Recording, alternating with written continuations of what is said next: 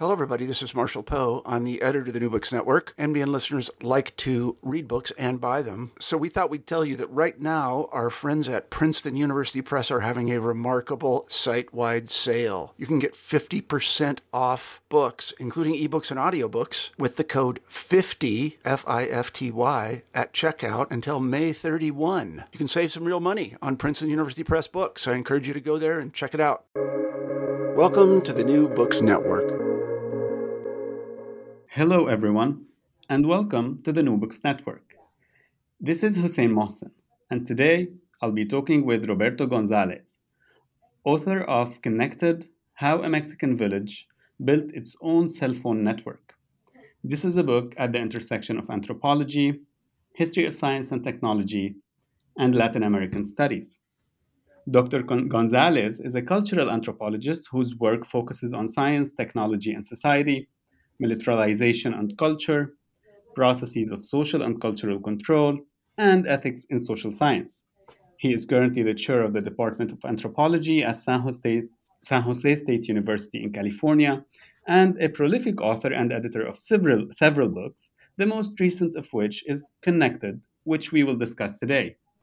Roberto, welcome to the podcast.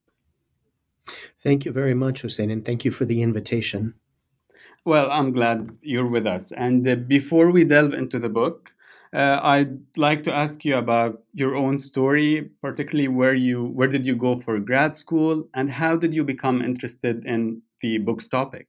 Sure. Well, um, I'm originally from the South Texas border area. Uh, I grew up in a small town uh, at the very southern tip of the state of Texas. And I didn't come to anthropology right away. Um, I studied mechanical engineering for four years at the University of Texas at Austin. And then as a senior, I discovered the social sciences. Um, and in fact, the first course I took in social sciences was an introductory course in cultural anthropology, which changed my life uh, because I changed my major very soon after that. Um, very soon afterwards, I began applying to graduate programs, and to my surprise, I was accepted uh, at UC Berkeley and started uh, studying anthropology there in the early 1990s. Um, although I became a cultural anthropologist, I always held on to that interest in science and technology. That's probably part of my four years of training as a mechanical engineering student. Um, and I think I've always held on to that interest in science and technology. And um, the most recent book, Connected, is, I think, an attempt to bridge those two areas of interest for me, which are uh, the world of culture and social organization, um, and the world of science and technology, especially 21st century digital communications technologies. That's that's quite interesting. Uh, in the beginning of the book, and touching on the title, you start by differentiating between connection and communication. Can you tell us a bit more about this distinction? Sure. Yes, I see. Um, I mean, the way I do it in the book is by looking at the etymology uh, of these two terms. I think oftentimes these days we use the terms in the United States interchangeably, as if communication is always a form of connection or as if the two are somehow uh, equivalent to one another. And after thinking about it more, I realized that communication and connection are, are two often quite different things. Um, although uh, and part of the reason I come to that conclusion is thinking about, again, the root of the words. Um, communication has to do with uh, basically uh, relationships and an interchange uh, between people in particular. And as such, I interpret communication as something that can be uh, often improvised and where you can, uh, for example, in a conversation, move back and forth. So I think uh, the, the idea of a conversation is something very different from the idea of a connection. Connection uh, comes from the same root word as nexus, which means linkage, linked uh, in a sense. And so uh, one of the observ- observations I make in the book early on is that connections often form, uh, often have a kind of um, uh, a, a, kind of aspect to them in which you're locked into something. and I think social media is a good example of this. Um, when we um, when we interact on social media, there's often this sense of obligation um, and linkage t- uh, between the messenger and the recipient of the message. That's quite different, I would say, than than a conversation, which tends to be, at least in my mind, more open ended. We will certainly touch on these topics during the interview. Uh, but in the first chapter, you start setting the ground for the story of the book, which takes place in the uh, pueblo of Talea. You first start telling us about uh, the a brief history of the state of Oaxaca, and then a small, uh, not necessarily a small region, but a part of Oaxaca and the northern part of the state, the Rincon, before moving to tell us about the town of uh, Talea. Uh, but there's the principle that you start with, which is the principle of uh, comunalidad, which was first articulated in the late 1980s. And this is a principle that was shaped by multiple other uh, factors, including resistance to colonialism historically and resistance also to privatization. Uh, what is this principle and how, in, in an introductory form, uh, does it relate to the story of the book? Sure. Well, as you stated, um, the book is set in, in a small uh, indigenous community um, in the southern Mexican state of Oaxaca. Uh, the full name of the community is Talea de Castro, and um, it's a community of about um, two and a half thousand people. Uh, it's a face to face community that I uh, lived in for two years as a graduate student in the 1990s. And so I've become very familiar uh, with people in the community over time. Uh, the villagers, for the most part, speak um, two languages. Most are bilingual in Spanish and Zapotec. Uh, Zapotec being one of the largest um, uh, in, indigenous languages in terms of the number of speakers uh, in Mexico. Now, the principle of comunalidad, uh, you are correct. It was, I think, most um, or most uh, explicitly articulated during the 1980s and 90s by a couple of um, indigenous intellectuals, the Zapotec uh, anthropologist Jaime Martinez Luna being one, and the Mixe um, scholar, Floriberto Diaz, being uh, the second. The Mixe are also a very large indigenous group from the state of Oaxaca. And the idea essentially of comunalidad is the it, and you can tell just from the word itself that it has to do with communality. That's a, a literal translation of uh, this concept of comunalidad. Translated to English, it would be communality. Um, for from the point of view of these scholars who developed the idea in the 1980s, really, uh, there are several different dimensions to comunalidad. Uh, and behind them all is the idea of collective, the collectivity, collective uh, celebration on the one hand, as experienced through the fiestas that these villages celebrate um, several times a year. Uh, the notion of collective labor, shared labor, uh, which is uh, connected with a form called the tequio, which are li- literally, uh, you can think of them as work parties where citizens, adult citizens, are required, uh, instead of paying taxes, they're required to dedicate several days of service every year uh, to the village government. And that could be for the construction of roads or for the maintenance of streets. Uh, or uh, sewage and different kinds of infrastructural projects that the village may have going on. Um, and then communality um, has another dimension as well, which is the, the notion of um, collective gift giving or sharing. And that is demonstrated most clearly through the practice of uh, what in Oaxaca is called the gozona. That's an indigenous word that basically means uh, gift. Um, so this is the, the principle of reciprocal exchange. Uh, for example, if there's a, a, wedding or a funeral, or uh, work that needs to be done in the fields, you give the gift of food or labor or volunteer service to your neighbor with the idea that at some point in the future that person will return the favor to you.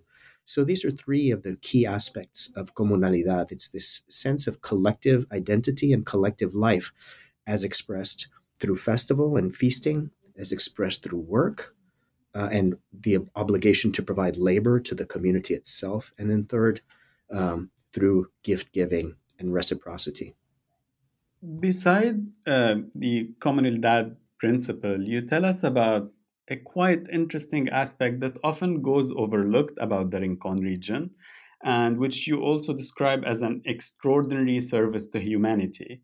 Uh, it has to do with the scientific experiments and knowledge that are disseminated by the Rincon farmers about the maize crops. Uh, what's this extraordinary service?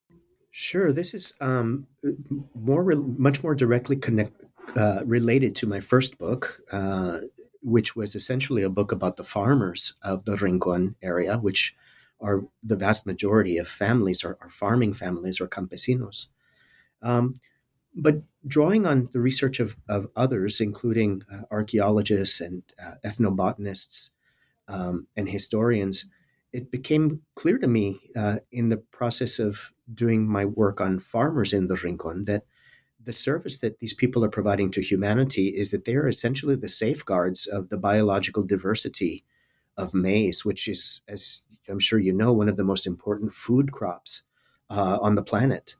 And so, what they have been able to do over the course of several thousand years uh, is to maintain this enormously rich genetic diversity in the in the in this one particular species of corn um, by maintaining literally thousands of different uh, what are called land races or varieties um, that uh, basically uh, safeguard the, the, the security the biosecurity of of the world's um, corn supply.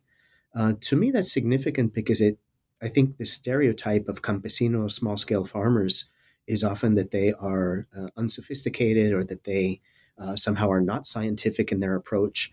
And what I found in living in this community during the 1990s and early 2000s was entirely the opposite that these were very inquisitive scientists who loved adopting new crops or, or experimenting with new, new crops to see if they would succeed, um, and who were committed, absolutely committed to maintaining the diversity uh, of, of maize, of corn, which is at the base of their food supply. Um, it also so happens that the Rincon lies very close to the original point of domestication of maize, and that has come out of a lot of um, uh, bioarchaeological research and ethnobotanical research over the years. Um, so to me, that really sensitized me to the real talent that the people of this region of Oaxaca have in terms of innovation and experimentation uh, and the scientific method, scientific uh, uh, they've got this kind of note, uh, very sophisticated view of, of, of experimentation and adopting what works and rejecting what doesn't. In addition to farmers, you tell us about what we can call a group of uh, another group of protagonists uh, in the story. They are the intermediaries. Uh, intermediaries historically had different roles, um, and regarding the topic of the book, they were very instrumental to the very construction of the local cell network. Who are the intermediaries in our times, and how did they broadly help connect the dots to build the network? Sure. Um, well, as I said, my first book, Zapotec Science, was about the farmers of this village. Um, but there's another very important group of people who I do refer to in the book as the native intermediaries. Um, and this is following the work of the historian Yanna Yannakakis, who's looked at this class of indigenous uh, people but during the Spanish colonial period. And she describes them as playing a critical role as liaisons between the majority indigenous population and uh, the Spanish colonizers of that time, being the 1500s through the 1800s. Um, today, the native intermediaries are different to the extent that um, they uh, they are not necessarily elites in an economic sense, but they tend to be elites in the sense that they um, often have more formal education in uh, schools and universities. So in Talea, this community of 2,400 people, there are probably, I would say, about 500 of them or so that have gone off to get either high school or college degrees, or in some cases both, and have decided to return to the village now, you can't get a university degree or a college degree or a high school degree in Talea because there are no high schools, much less universities. So you have to leave to the cities if you want that level of higher education, of formal education, I should say. Now, um, these people, once they return to Talea after having lived in the city for several years, um, often come with very new ideas and expectations and goals compared to their uh, fellow citizens, many of whom rarely leave the village. Um, there's no reason really for a campesino or a farmer to leave Talea, especially if he or she is committed to farming uh, the fields on a daily basis.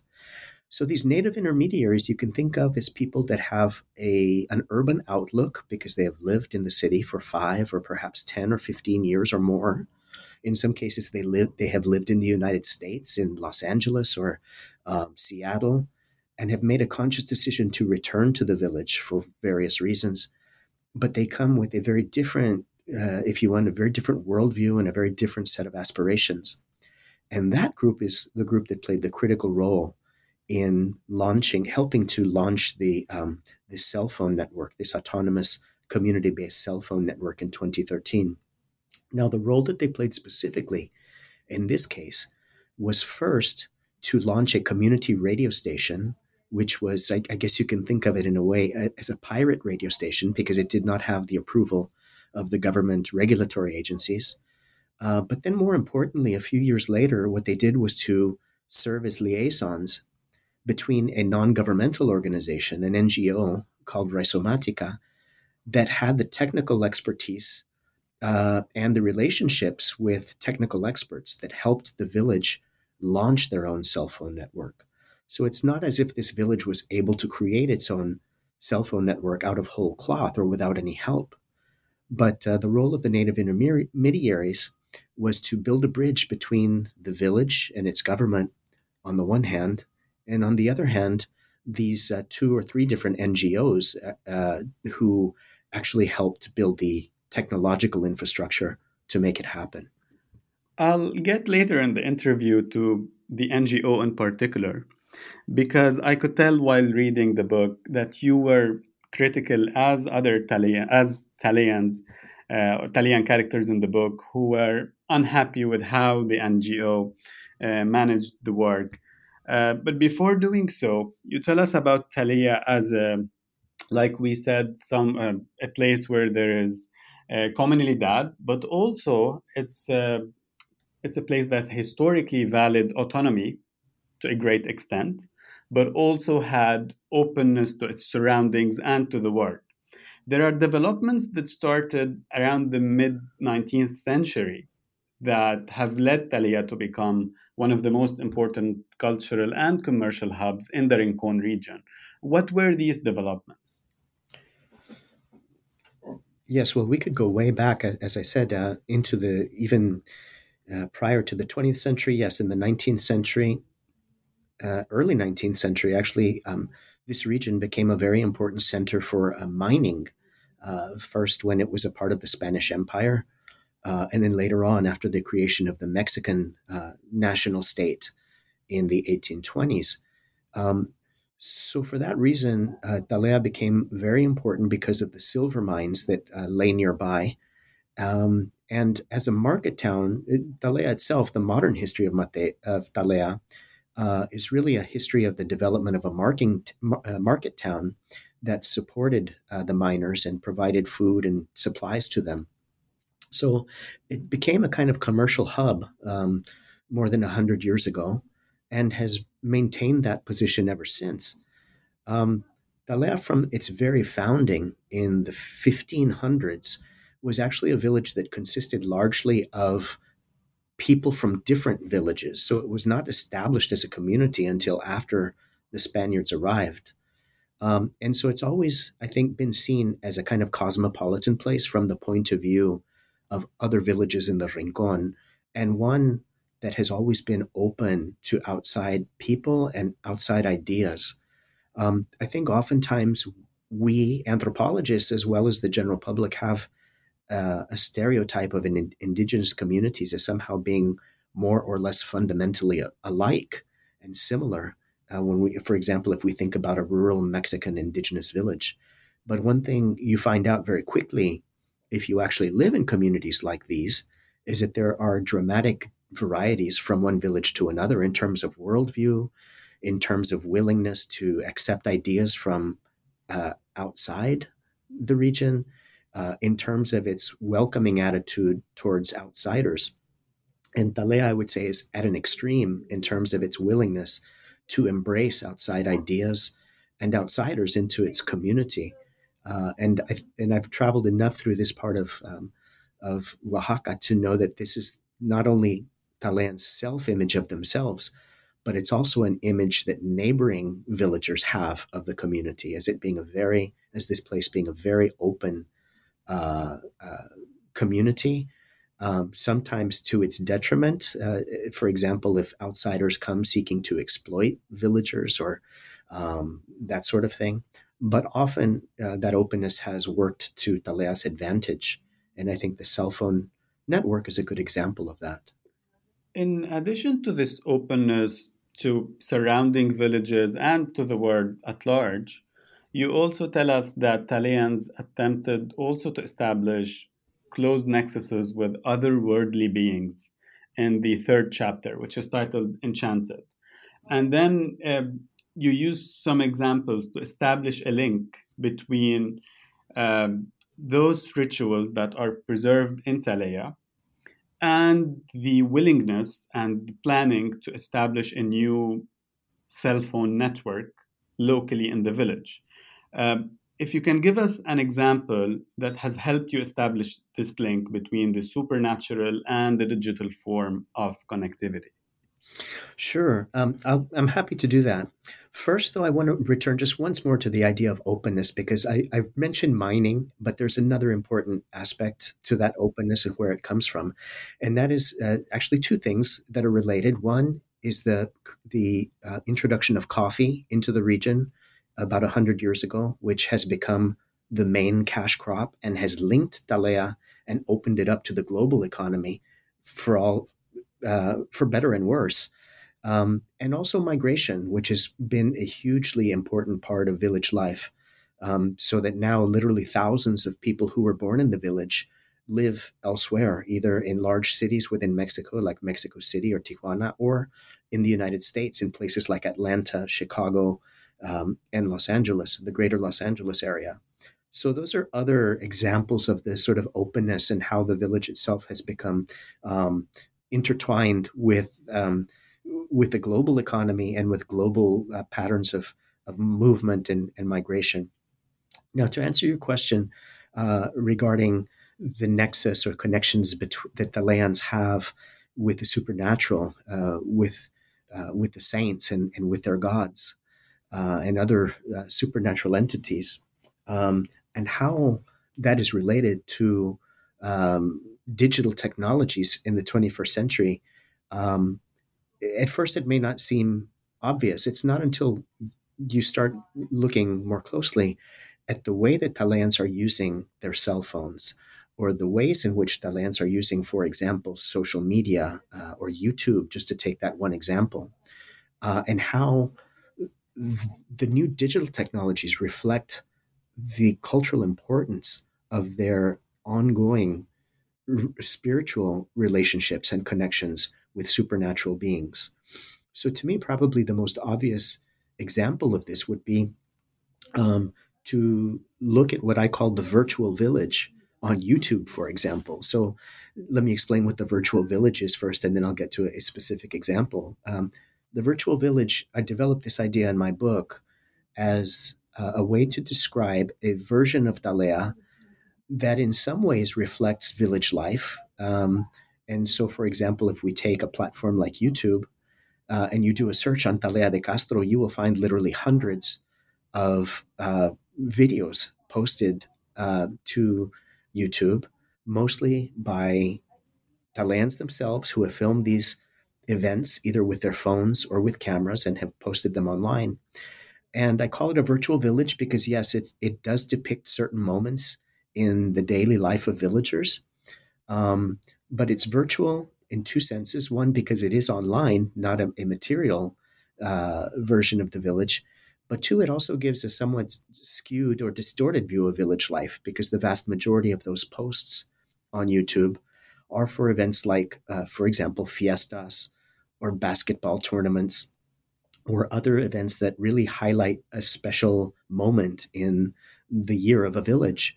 Um, so it's not an accurate, I would say, or even close to accurate representation of what everyday villages life like, uh, but it's important nonetheless as a virtual uh, sort of representation that villagers themselves are posting uh, to YouTube.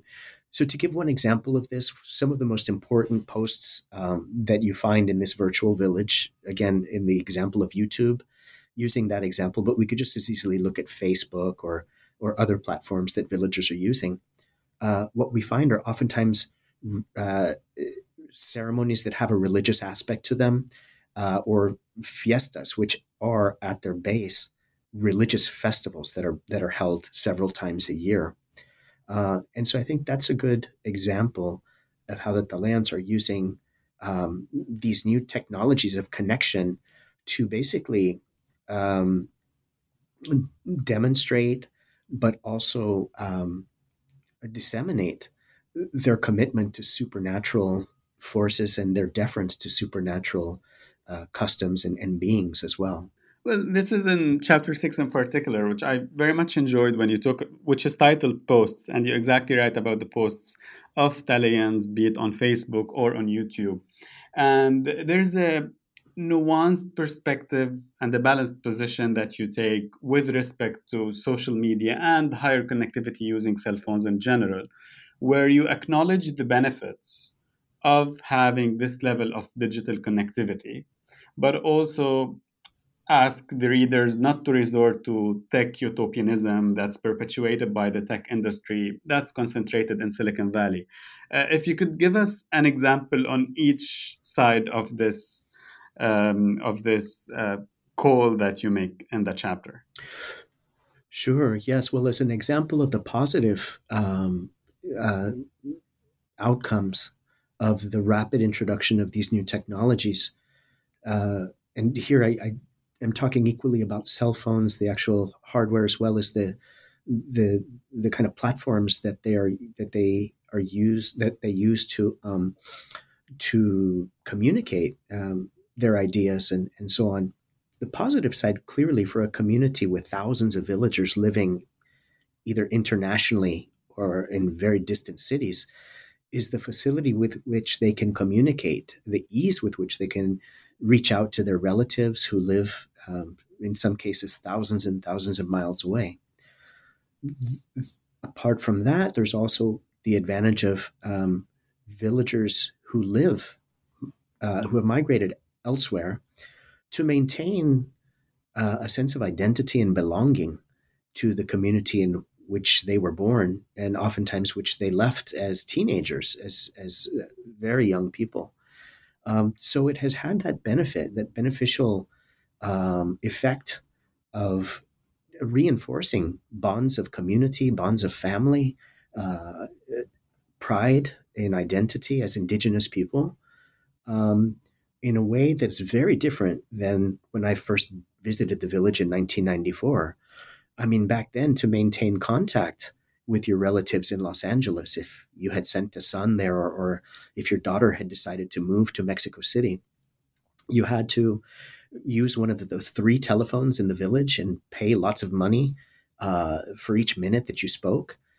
Uh, and then write letters. That was your other option. And so within the space of 20 years or so, all of that has changed. And now you can have daily communication using WhatsApp's chat, uh, video chat function.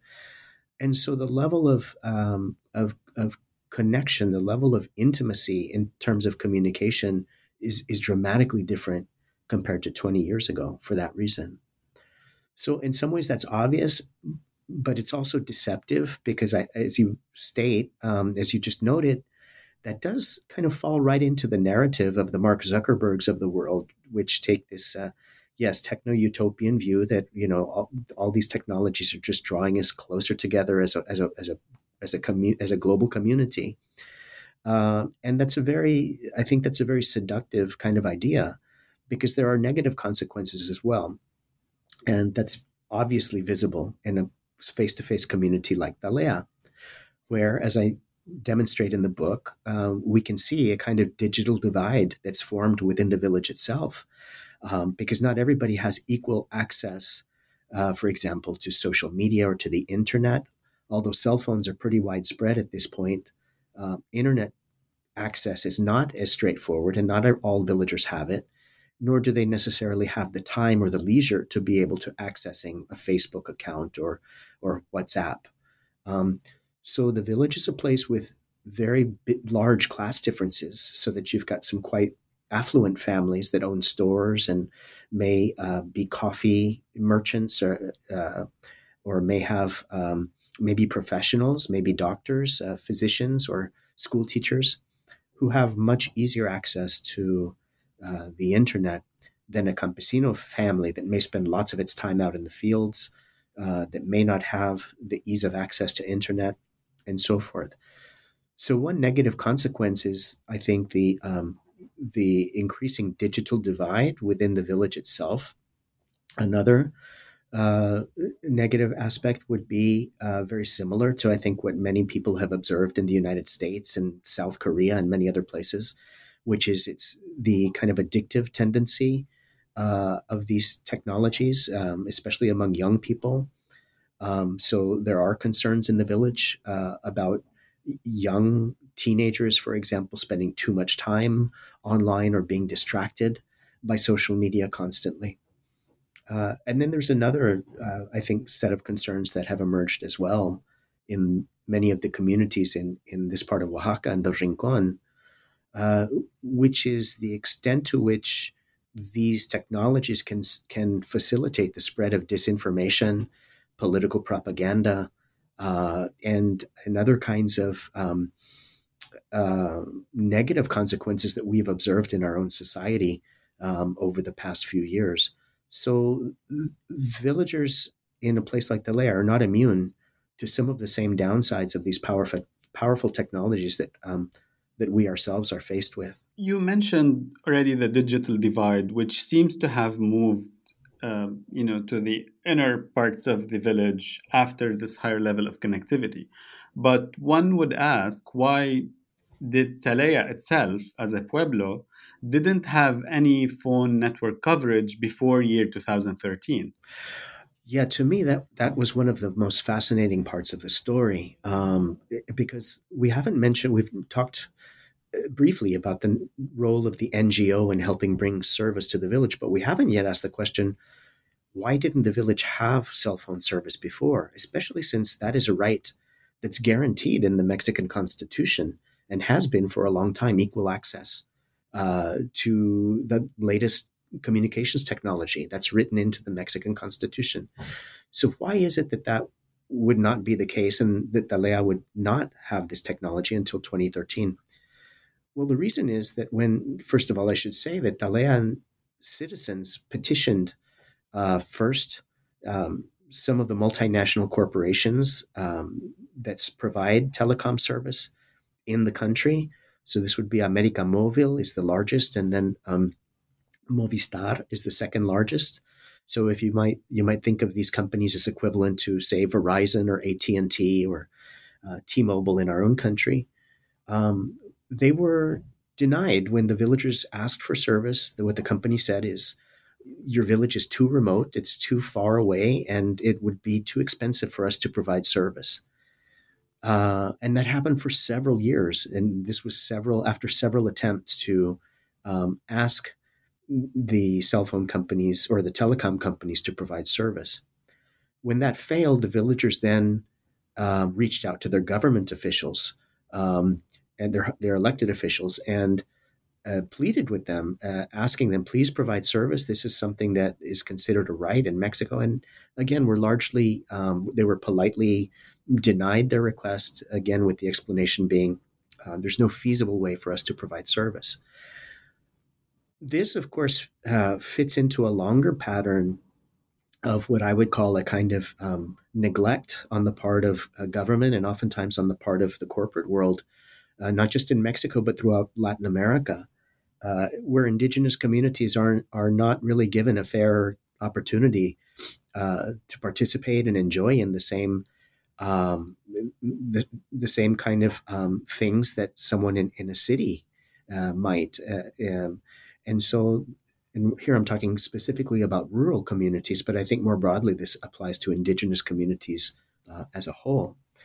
And so, given that situation, and the way I describe it in the book is to a certain extent, this is a story of David versus Goliath, where uh, you've got this village, which is a kind of David up against incredible odds, finding a way to beat Goliath um, by making uh, this connection with the uh, NGO to actually create its own mini telecom company without the approval uh, or without the support of government or um, the private sector or corporations. So big telecom wouldn't help, big government will, wouldn't help. So what the villagers did was to basically find their own solution, and, and they were able to do it themselves with some help again from the NGO. In addition to the NGO, you tell us that there was a conference on indigenous media that took place in 2011 in Talea, where there were, I would say, four main protagonists that led the project of creating the local network. The first two are the founders of the radio station you mentioned earlier, but also there was a chance encounter between two other younger folks at the conference. Who are those four main characters? Sure. Um, well, correct. Yes, the the first two I mentioned are uh, are villagers. Um, I call them um, Kendra and Abram in the uh, in the book. These are pseudonyms, uh, you know, to protect their their identities. But yes, these were villagers that had been uh, born and raised in Talea, went to um, Oaxaca City for high school and later for college, and then returned to the village as young adults. Um, and you know, basically, um, among other things, created this community radio station. Um, and they were really the, the leaders uh, of the charge to, to get this cell phone network going. Um, so, yes, the other two people were, um, and these are their real names Peter Bloom uh, and Eric Huerta, who are um, two professionals. Uh, Peter Bloom is uh, from the United States originally um, but he cre- had uh, experience helping Native uh, communities, Indigenous communities, create their own communication systems, uh, and got very involved in Indigenous media in the state of Oaxaca. And that's really um, where he got to meet Kendra and Abram, the Talean um, young people. Uh, during this this workshop, the other person who was present uh, at that workshop and or conference in 2011 was Eric Huerta, and he um, is a telecommunications lawyer by training. He's um, a Mexican citizen, but uh, like Peter, was very passionate about um, providing the kind of technical and legal support that would assist them in creating their own telecommunications network. So this was really the key, uh, I think, meeting um, of two very sophisticated groups of people. On the one hand, indigenous villagers with experience in uh, do it yourself um, communications. And on the other hand, these uh, very technologically and legally savvy um, experts from NGOs. And these workshops, oftentimes in rural Oaxaca and other parts of rural Mexico, are very interesting places where you have these kinds of alliances uh, that get formed uh, with very exciting and interesting projects that are often proposed. Um, during my time in the Rincon, many of these projects were often focused on ecotourism and uh, sustainable development projects uh, that were often kind of joint ventures between villages and NGOs based in Oaxaca City. Um, in the in the 21st century, I think a lot of these experiments are focused around exactly this kind of thing, which is um, how to provide indigenous villages with all that the digital communications technologies have to offer. And so I think that meeting in 2011 was really kind of representative of um, lots of projects that um, have been undertaken over the years between indigenous communities like Talea uh, and NGOs. You tell us in this chapter about, like you said, the legal acrobatics that uh, the main leaders of the project had to go through the political and local mobilization, also the assistance of hackers who were able to use open source software to bring all of the pieces of the puzzle together for the first deployment in March 2013, which was considered a big success that brought very affordable services. Like we're talking about 1.5 cents per minute for calls to the US, for example, which is one tenth of the price um, on using landlines. We're talking about local calls and texts for free. Uh, later, this was expanded to free calls to Seattle, Mexico City, and Los Angeles. You tell us about all of those achievements and all of those technical and legal acrobatics that were done and that led the network to become one a very popular one. But shortly after, we're talking about a bit more than a year, it seems that powerful institutions, be it corporate or otherwise, were not very happy with this accomplishment. So, what happened on May 12, 2014, in a local market in Talea? Right. Earlier, I, I, mentioned that this story, when I first heard it and read about it, uh, reminded me a great deal of the story of David and Goliath, right? You've got a small community going up against uh, big, powerful institutions uh, and basically slaying the, the, the, giant, right? And, and, uh, and living happily ever after. Uh, but what I found out was that what happened in Talea fairly soon after, as you said, just over a year after the introduction of the community network, was that uh, Goliath uh, took charge once again. And the story is a really fascinating one because it, it seems that really two forces were at work, at least two forces, and, and actually three. Uh, and I'll talk about each of these in turn. The first was a kind of political backlash that uh, happened really just several months after the creation of the cell phone network. So this would have been in 2013. And what happened was that there were several uh, state and a few federal politicians that really um, did everything they could to try to undermine the cell phone network. So it seems that they may have colluded with local officials um, in Talea. Uh, they very vocally criticized um, the Talean, the, the people who were managing Talea cell phone network, uh, accusing them of um, you know mismanagement and hinting that they were um, perhaps misusing funds and things like that. So there was a very clear political uh, effort to undermine the cell phone network, and um, it's not difficult to understand why that would happen for me anyway. Um, the cell phone network, the very fact that it had to be created by the villagers themselves, really exposed a kind of um, um the kind of neglect that government had been showing Talea and many other indigenous communities for years.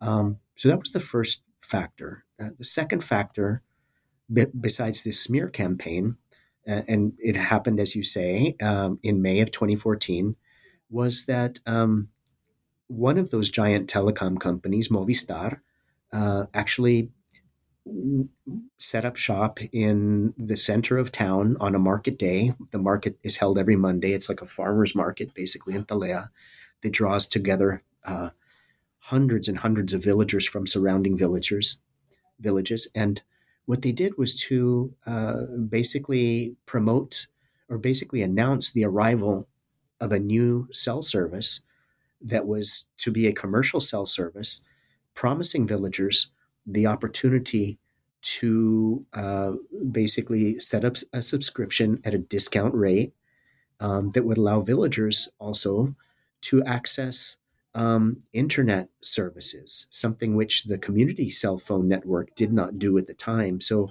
just to put this in perspective, imagine that you're in a community that has created its own cell phone network, but you can only make calls or texts. You can't use a smartphone in any sort of meaningful way because you cannot access the internet or its services. And then suddenly a company arrives and tells you that for just a little bit more, they'll sign you up for a service in which you can have internet access uh, and, and data plans and, and things like that. And so, what that led to uh, over time, very quickly, within a matter of months, was many, many hundreds of villagers abandoning the cell phone network that they had created themselves as a community and instead embracing um, the service that was being offered by Movistar. That's the company that uh, that arrived in Talea. They were able to do this, by the way, with the blessing of the village um, leadership. So every year, new village authorities are elected by the population. And it so happens that this time around, uh, the village leaders were uh, very open to working with Movistar. Um, but it does raise an interesting question, which is why Movistar didn't do this from the very beginning. And in my mind, it's pretty clear that what they were trying to do uh, was to begin to establish new markets in this region that they had ignored for a long time. Uh, and also took advantage, they were taking advantage of the situation, I think, to, uh, as a kind of public relations uh, stunt, a kind of publicity stunt to make themselves look good uh, and look like they cared about uh, indigenous communities. Um, there's a third factor too that I should probably mention because I often get the question why is it that villagers would abandon the cell phone network, the homegrown do it yourself network that they did themselves?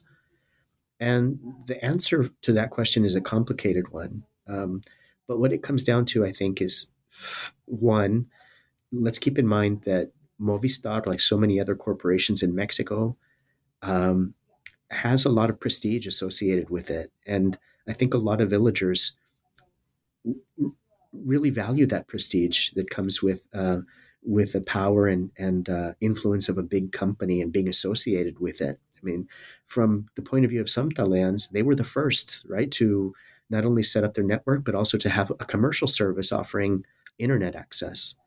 Um, and then the other part of this is that the Taleans, as I mentioned several times in the book, as a community, they are very pragmatic uh, and and uh, are not driven so much by ideology, um, so much as driven by the concept of problem solving. What's the quickest way to get to the to the solution that we're looking for, to get to the place we want to get to, in this case, in technological terms, in terms of digital technologies.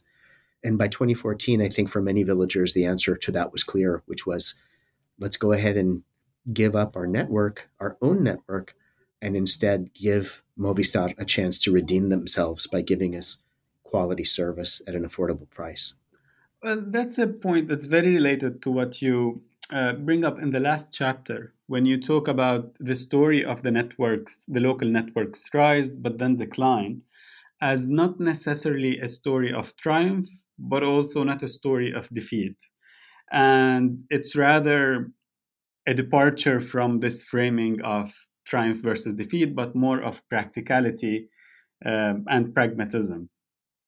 Uh, but I would like to ask about the NGO because um, the same NGO whose role was central in the creation of the local network was highlighted as the Movistar campaign was succeeding to replace or dominate the market um, in Talea. Um, some Taleans, including uh, some of the leaders of the local network project, uh, expressed their discon- discontent towards this NGO and accused it of taking kind of a different direction. What was this NGO accused of doing? Accused to be to have done? Right. Well, let me be clear because this is, it, in terms of organizations, it can be uh, quite confusing. So, um, the NGO Rhizomatica was the organization that uh, was created by Peter Bloom and Eric Huerta. Um, so, this organization is based in Oaxaca City. It still exists, it's still thriving, actually. Um, and what they did was to provide the technical and legal support to actually create the, the, the structure, the infrastructure once they did their work, they basically left Talea. They would return every so often to make sure that everything was running smoothly. But the management of the network was placed in the hands of Kendra and Abram, those two Taleans that were basically um, they they were there were new positions created for them within the village government. I think, believe their titles were something like um, directors of the Commission of uh, Community uh, te- Telecommunications. Um, so they were they that was legally speaking they did not form an NGO. They just maintained uh, and managed the network, including um, uh, managing the subscriptions because it did cost something for villagers to actually join uh, as subscribers to the community network. Uh, in terms of investing in new equipment or upgrading the equipment that they had, and so forth. So the problems within the village itself, the internal problems, were more like villagers, people from Talea, beginning to criticize the managers, the local managers, who were villagers also, of mismanagement, of uh, lack of transparency, uh, of ineffective management, and so on. Um, I heard nothing but positive comments uh, from villagers about the NGO itself, about Rhizomatica and Peter Bloom and Eric Huerta. Um, the criticism seemed very narrowly focused on the Taleans themselves who were managing the, the network. And again, this is literally uh, two people. Uh, and so there were, for example, accusations that one of the managers was um, trying to launch a political career, uh, accusations that another one was um, basically uh, not being transparent about the way funds were being used, and so forth. So it was a, an, an unfortunate case in that in where there seemed to be some internal tensions that really split uh, the community in some really significant ways um, that eventually I think contributed to the downfall of the community-based network because I think on the whole, apart from pragmatism, there's another value that's very important for many Taleans, and it's the idea that let's try to keep peace among ourselves as much as we can. Let's try to live in harmony rather than fight with each other or bicker or or um, or factionalize. And I think that's been a kind of survival strategy that has developed over the course of many years, going back to the Spanish colonial period when it was in communities' best interest to stick together uh, and to show a united front so that they could deal with the exploitation uh, of the Spanish colonizers. So um, that's my interpretation of what happened. Um, it, it, again, it's hard for me to determine specific questions like was there really mismanagement or did this really happen to me? That's really besides the point. What I try to do is give everyone the benefit of the doubt. Uh, and just assume that people have different interpretations of what happened and try to make some sense of that and put it in a historical and cultural context. Um, as someone who has more than 25 years of experience um, with the village and and being in, in, in contact with the people there and learning, continuing to learn about the history and, and dynamics of this uh, really remarkable place. In these contexts of both autonomy and pragmatism, you also tell us later in the book that although the local phone network lost most of its customers and it probably now is not working anymore, the story is far from over. For example, the Indigenous Communities Telecommunications Network, the TIE, the TIC, now provides internet connection and other data services to its customers. And this process is an ongoing one and it will likely remain so. Um, I know we've held you up for a significant amount of time, but I usually like to wrap up interviews with questions about a contemporary issue that relates to the book's topic. And I know we already talked about uh, misinformation uh, and the spread of misinformation and how social networks could be uh, affecting the social fabric, being in Talea or pretty much everywhere, maybe in the world. Uh, so I'd like to ask you in relation to the recent news about whistleblower Frances Haugen, uh, who recently revealed uh, about Facebook's deception and prioritization of profit over users' well being and society's well being at large. Um, it's a very open ended question, but I'm curious about your perspective, particularly because you are close to Silicon Valley. You are in San Jose, which is in the heart of Silicon Valley, actually. Um, and you study the anthropology of science and technology. So, where do you see in the near future these companies heading in terms of their lack of transparency and the accumulation and abuse of power? Will they keep growing in that direction, or do you think there might be forces that would pull them back or uh, get them to be smaller?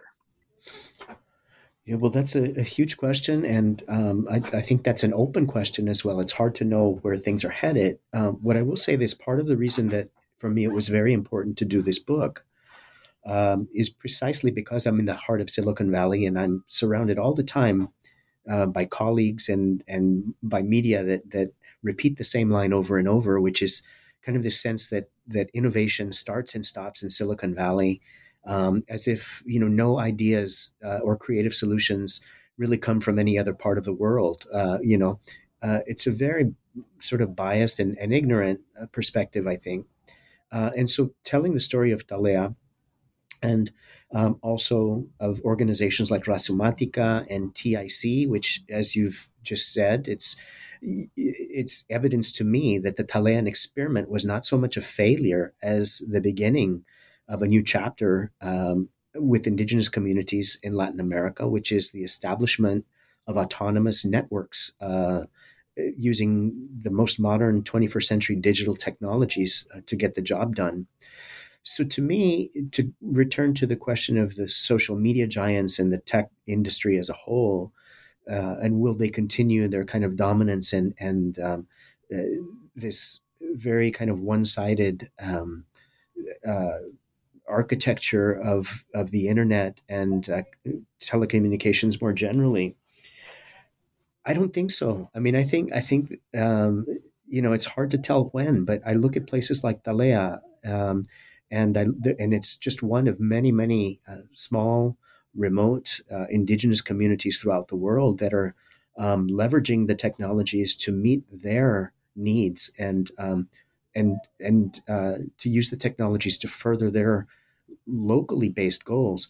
I think the next step in this is going to be the development of um, locally based social media platforms, socially based um, alternatives to uh, communication without surveillance, uh, without government interference.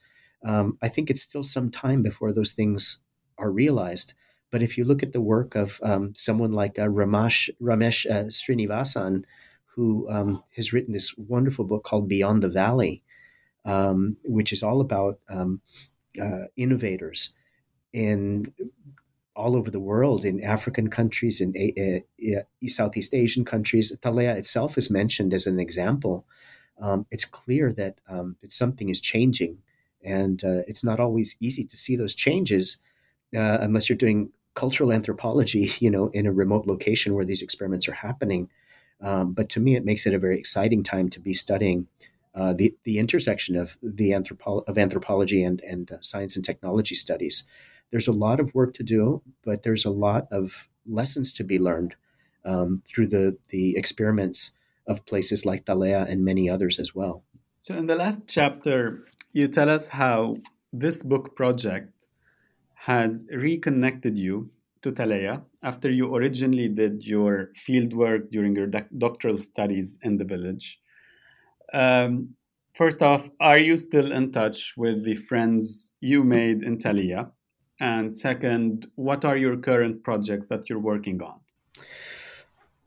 Yeah, the um, I end the book with a, a, very short epilogue, which is very reflective. And um, in it, I describe how, after having done my doctoral research there in the late 1990s, um, I continued visiting the village for a few years, um, but then got really kind of swept up in my own professional obligations as a tenure track professor at my university. And I had less and less time uh, to stay in contact with villagers. And eventually I did lose touch for almost 10 years. Um, no letters, no phone calls, uh, nothing. Um, and that was the period when I think many of us stopped writing letters and many of us um, stopped making phone calls and instead started texting or emailing each other.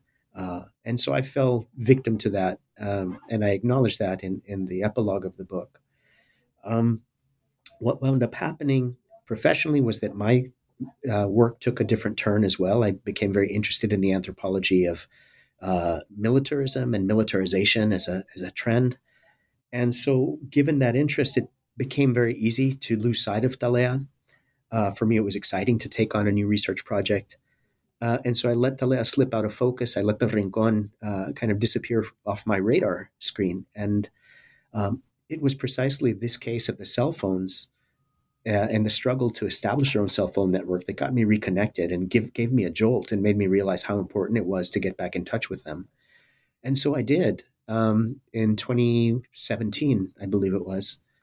And I've stayed in touch with them ever since. And the fascinating thing has been that it's been mostly first through Skype and more recently through WhatsApp. And so, to answer your question, yes, I've stayed very much in touch with the villagers. Um, in fact, just last month, I heard from friends uh, who called me using a WhatsApp um, tele telechat, and so we were able to talk for close to an hour and and get up to date on um, on uh, events in the village. Right now, the big news is that they've gotten their first COVID vaccines, so people are very happy about that after having been locked down um, for the last year and a half and not permitting any vehicles or people from the outside to come in. That's been very difficult for villagers, as you might imagine, because they see themselves as a very open uh, pueblo, and to have to lock down for this reason has been difficult to them.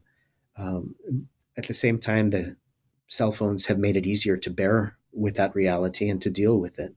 And so um, I've got two projects at the moment. One that I'm still in the very early stages of, of um, thinking through, but it has precisely to do with this. How has Talea uh, dealt with the COVID crisis? And it's been in the headlines, this little village of, of just over 2,000 people. Uh, recently, it's been in the Mexican media because uh, for almost uh, up until very, very recently, they had no COVID cases whatsoever. Uh, and it's not the geographical remoteness, but it's the very um, abrupt and swift decision that village authorities made to lock down the village and enforce social distancing and um, a curfew and all the rest of the, the, the steps that they felt they needed to do to maintain public health. So in my mind, I'm thinking about that as a possible book project uh, for the future. Is how this village stopped COVID in its tracks. Um, and now, as I said, happily they have uh, access to vaccines now. So hopefully things will get better for them uh, soon in terms of them being able to open up again. Uh, the other project is somewhat different, but it's the common theme here is the technology angle. And this this book is this project is is finished up pretty much now, and uh, it's a project on militarization, and it has to do with um, the uses of big data by military and intelligence agencies. And so um, I've wrote a book on that topic over the last four or five years, which um, happily will be out also um, soon in April with University of California Press. Um, and so, yes, I'm just uh, you know excited to be able to do these two very different lines of research at, at the same time, and uh, and it's just been a, a, real pleasure to to be able to to make the links between those two projects uh, as well. Well, I look forward to reading the new book uh, this was a quite interesting conversation. Uh, Roberto, thank you for being with us today. Hussein, thank you so much once again for the invitation. It was a pleasure. Thanks to you and to our listeners. Until next episode.